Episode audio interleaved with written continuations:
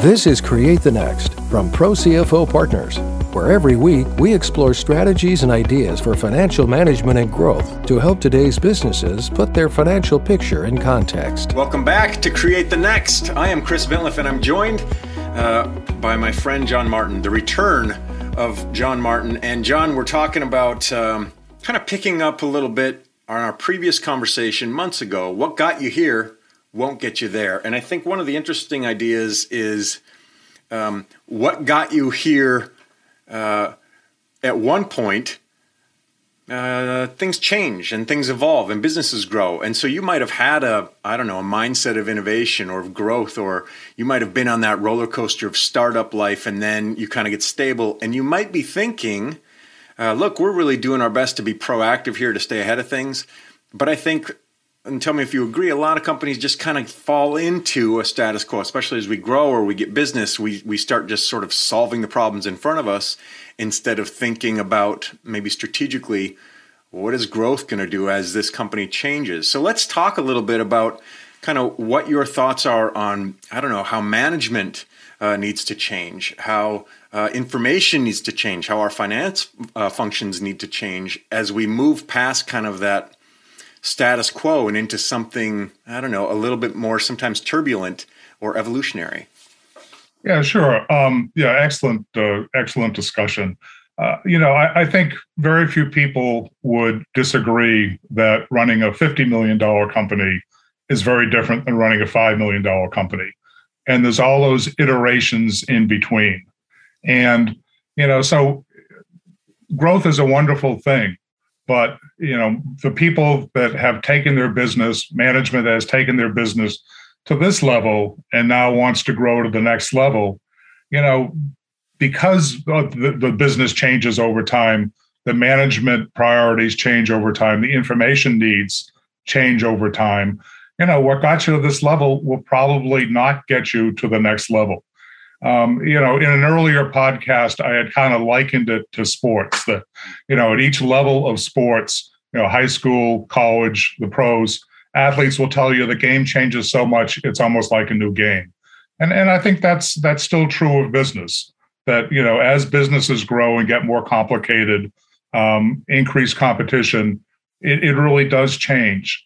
The the problem though for for business folks is that unlike sports, it's not clearly you're not clearly on a on a high school playing field or a college playing field. It changes subtly, and you know, to your point, unless you're kind of aware of it, um, it's it's hard to deal. It's hard to recognize that your business is changing. Um, you know, first of all, just day to day is is a is you know a huge time commitment solving all the day to day problems. So, a it's it's sometimes hard to stand back from the business and and recognize that things are changing. But it's also in some ways, I guess, almost like our children that you see them every day and they don't really seem to change very much. But then an out of town out of town relative comes in and hasn't seen them in several months and says, "Oh boy, you, you know Joey or Jill, boy, how much they've changed." So I don't know. Maybe businesses need an out of town relative to to come and visit every once in a while.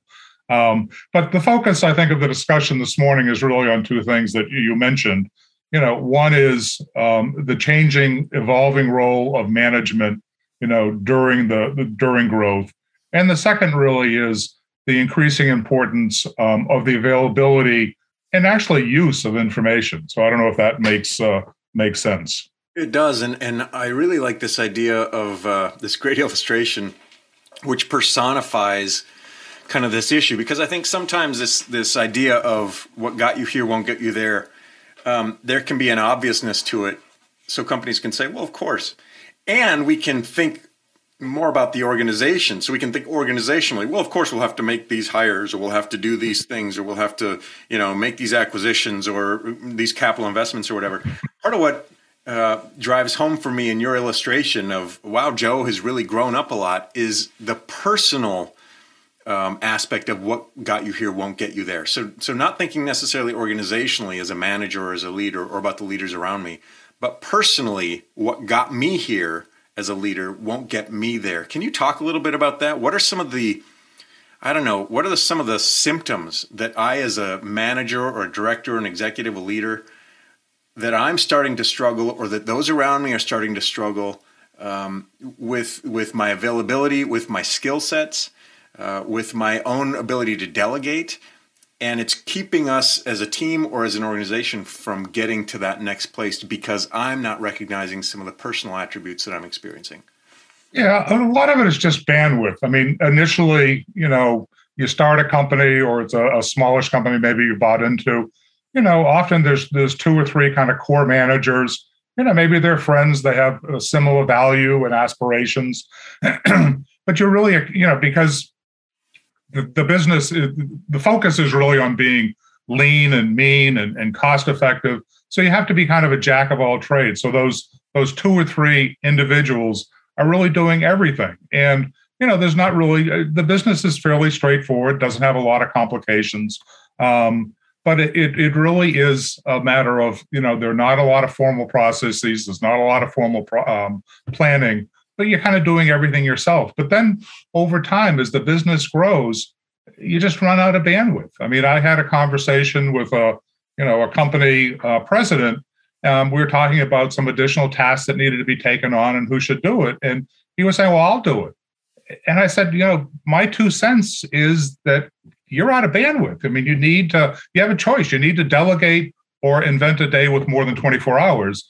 And and I thought that was a rhetorical question. He he was to think about, well, how can I spend more time with you know? And and I was like, no, no, no. You have to have a life, and if you want to continue to grow, it's only going to get worse. So the the management um, expertise, the the management focus you know, sort of turns from doing everything yourself to, you know, managing more, to delegating, to, to hiring people, um, to, to thinking in terms of, um, you know, having process, formal processes um, that, that kind of address everything. Um, you know, and, and that becomes more so. Um, you know, there becomes issues over time that you don't really need to think about when you're small, but you know, what is the corporate culture going to be? What's my management style going to be? Um, simple things, seemingly simple things, with as I grow the management team and, and maybe a middle management team, what financial information am I going to share with them? I mean, I've had the experience of, you know, I, I had joined a company. Um, there were a couple of remote offices, and one of the offices was crazy busy over the summer. And you know, towards the end of the year, the the and then they had a fair amount of autonomy. They called up to say to say, well, how we did, how did we do, and they weren't provided any financial information. So, you know, it's it's because it was a family run company. It was growing. That had never really been a need before. But you know, without financial information, it's kind of like playing ball without keeping score. And and more than that, it's an indication of how you're doing. What can I do to make changes, et cetera. So you know, it really is a case that, uh, you know, you evolve from being a jack of all trades, doing it yourself. And it's a hard transition to sort of say, I'm going to start offloading some of that responsibility. I need to start hiring good people. I need to train them. I need to have processes that make sense. Um, and I need to think in terms of what this company will look like going forward. So, you know, the management role evolves from really doing it all yourself to, to really managing others. Um, and and growing the the company, growing the management team. And that's a hard transition for a lot of people to sort of, you know, take that trust from doing it themselves to saying, all right, I trust you to to do this um, for us. I agree, but I think it's so necessary. You know, when we're a smaller organization, as you point out, hard work and hustle can get us, uh, to stick with your analogy, you know, quite a ways down the field. We might get to the 40, 50 yard line uh, we might get we might get into the uh, opponent's uh, you know uh, area, but we're not going to get into the red zone if it's all about us all the time. And I think that there's a sign of I wonder if there should be as much sort of attention on you know when you when you're in that smaller space and you think look here's what we need to grow everybody and you put it on revenue goals or profitability goals or, or whatever but you don't necessarily think and then I, as a leader, or we leaders, or the two or three good buddies who started this company, we're going to need to have some thresholds for when we're going to let go. Whether that's a time, you know, thing when we are spending this many hours, or you know, when when we've reached. Because as you point out, our finance functions when we're small, they're less mature, they're less uh, sophisticated, but they get more dynamic, and you can't just keep plugging away with the way you've done things. And there need to be some uh, some checks in there to say uh, now's the time. Whether it's a conversation like you had, where you said, "Look, here's what you got to do. You have to have somebody in there who's going to help you sort of see the reality around you." Why is that so difficult? Why is that so difficult? Do you think for for business leaders to sort of I don't know, hand off that delegation part or or be willing to see that they're limiting their own potential because they're unwilling to see their need to let go. Create the Next is brought to you by Pro CFO Partners, who believe every business deserves to work with an expert CFO to guide its success. Pro CFO partners are expert financial officers networked across industries, verticals, specializations, and situations. Fulfilling the role of a part time CFO with all time commitment Pro CFO Partners utilizes the innovative and exclusive FGC Financial Flywheel as a framework that creates momentum to drive your financial functions for sustainable success. Visit ProCFOPartners.com to explore how we can implement a systematic and scalable financial system to help you achieve your goal. ProCFOPartners.com. Yeah, I think it's a couple of things. One, you know, there there is a mindset when you're, you know, earlier stage, smaller, you know that every penny you know is important so cost being you know cost effective so spending money for people starts to be a challenge and it also isn't done in one fell swoop. So you know who do i who do i hire next? You know what what do i spend on them? But it also i think is a bit of a trust factor. I mean i know it's going to get done if i do it you know bringing on somebody having them you know um, training them having them kind of buy into the corporate culture whether it exists or, or needs to be created. You know those are all kind of almost different skills. And so you have to kind of transition yourself uh, again from doing it all yourself um, to to you know delegating some of that. That's also the numbers. I mean the the information becomes increasingly important. Yeah. when you're small and less complicated it's kind of in my experience kind of a combination of of gut feel and some rudimentary numbers. You know, as things grow and the business becomes more complicated, um, you know, you really need pretty good financial information. Um, and most of the folks that are starting these companies are with small companies. You know, they're operations people or they're they're sales people, they're marketing people, um, maybe engineers. They're not finance people. So, you know, even if there is information, there's always a question is this the best information available? Are these the so-called K, uh, key KPIs, key performance indices? Um, and then it's what do you do with that information? Um, you know, for instance, as the business becomes more complicated, you know, do you have good cost and profitability information down to your individual products or product lines or distribution um, systems, distribution channels? um, you know, do you have good information there? Because if you don't, and I tell people this, if if you then really create the good information, you're going to have surprises um, as to the profitability down to the product level or distribution channel level. And some of those surprises will be pleasant. Some of those surprises will be unpleasant.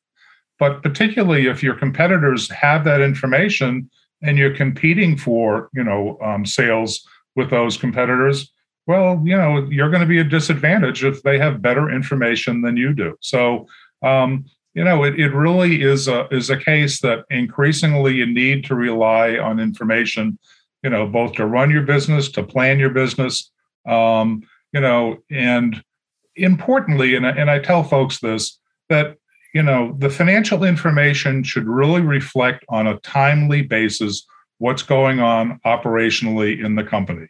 The numbers need to be credible. The, the worst of all cases is for management to have some feel of the, how the business is doing. And that feel is opposite um, in, is, in, um, is not supported by what you see in the financial results. So the financial information should really be helpful, much like going to your doctor for your annual physical. All those results I mean, they should really be indices of, of what's going on in the business. And often, you know, you need to analyze what's going on further, but they should certainly be something that management embraces and looks at as yes, I feel the business is going this way and the numbers are showing that. And if the numbers aren't showing that, let's dig deeper to find out what's really going on. So, what I, I, I really hear you uh, sharing is the value of having that outside expertise. You know, as you grow and you move past that ability to have kind of these modest finance functions and, and reporting that just does the job because you don't have a lot going on. When you have somebody in there who's got fresh eyes, but also unique, diverse, broad uh, experiences and expertise, who can look at these things and say, "Oh, well, here's what I see," and based on what I've seen before, here's some advice and here's some some ways forward I think that's a tremendously valuable uh, sort of strategic complement and asset uh, for a leader to have. How do you feel like that same sort of vision or ability to see bigger pictures or differently, uh, pictures differently, helps me um, stay more proactive as a leader? So I'm thinking about the problems that I'm going to be facing. Those are going to get more sophisticated too. Those issues are going to become more robust. Those things are going to become even uh, the the risk is going to be um, more dramatic than they were when I was smaller. What do I need around me so that I'm avoiding problems or I'm seeing problems uh, before they become huge issues and I've got ways to deal with them proactively instead of reactively? Sure. Well, the first thing is just you know identifying potential issues. What are what are some of the telltale signs? And you know we talked about bandwidth and that's some of it, but it's it's feeling that you know, I'm reaching a point where I don't really have my arms around the business. Things, you know, if if I'm implementing new new programs, uh, the, that implementation isn't crisp anymore. I'm I'm not, you know, I'm, I'm lagging, and and so those are kind of the the indirect indications that you know, feeling like you're not controlling the business like or understanding the business as you once were. But more direct is is typically the numbers. Um, you know, looking at the financials, um, having the, the best information possible. I mean, the information that you used to run the company three and five years ago, you know, particularly, you know, as we were talking about here in a growth mode, you know, particularly adding new products, new distribution channels, you know, is, is probably not the best information that's available today. And then it's getting behind that that information. You know, finding out what's really going on in the business um, is usually more difficult than ultimately the fix. Sometimes the fix is just something I don't want to say it's stupid, but it's something simple that someone just missed. But it can, you know, it, it can have um, bad consequences for the business if you don't do something about it. So, um, and yeah, sometimes it's it's just a fresh look at things are kind of helpful. I mean, um, you know, I've been involved with a couple of family businesses where you know the the senior management has basically spent their entire career with the company and most of the senior management team has spent most of their time in the in the industry. So you know they're used to looking at things in a certain way. And sometimes an outside perspective you know is is kind of a, a good thing to have. It's just not that it's everything they're doing is wrong but maybe there's some tweaking. So um, yeah it, it really is a case that you want to be aware of those telltale signs. Um, but it's it's often the numbers that that really are the most direct indication. Um, one of my I don't know, it's either favorite or least favorite word is as anomalies. Mm. You know, you look at the numbers and somebody will say, "Oh, it's an anomaly." Well, you know, which is like, "Oh, don't worry about it. It's like a passing storm. We'll be fine." And you know, my experience is that if something looks funny, something looks odd, there's more to the story. So dig in today before it becomes much more than an anomaly. So, um, but it's it's that detective work that you know is often required to really um, ferret out those those issues before they become major issues. What great advice, and I love that. Uh, I love that illustration of anomaly. It's it's a great. It's either my favorite word or my least favorite word. Uh, yeah, yeah. Uh, that's fantastic, and I love also this this analogy to the detective work. Um, you bring in somebody who's got a a keen eye for this kind of stuff, who's got a sense for these sorts of things, and sees uh, what you don't see. And um, I think that's a powerful partner to have and an essential partner to have, especially as you move past that hard work and hustle and into systems and processes that are going to help your business grow. John Martin from Pro CFO Partners, uh, sharing what got you here won't get you there, sort of part two. I can't wait for part three, John. the next the next conversation where we'll we'll stay tuned something else. It's been great to spend time with you again this morning. Thanks for joining us and all your generosity with your advice and expertise. Thank you, Chris. Thanks for listening, and a special thanks to our subscribers. Consider becoming one today. Visit procfopartners.com and learn how we can help you build a framework for financial management and growth.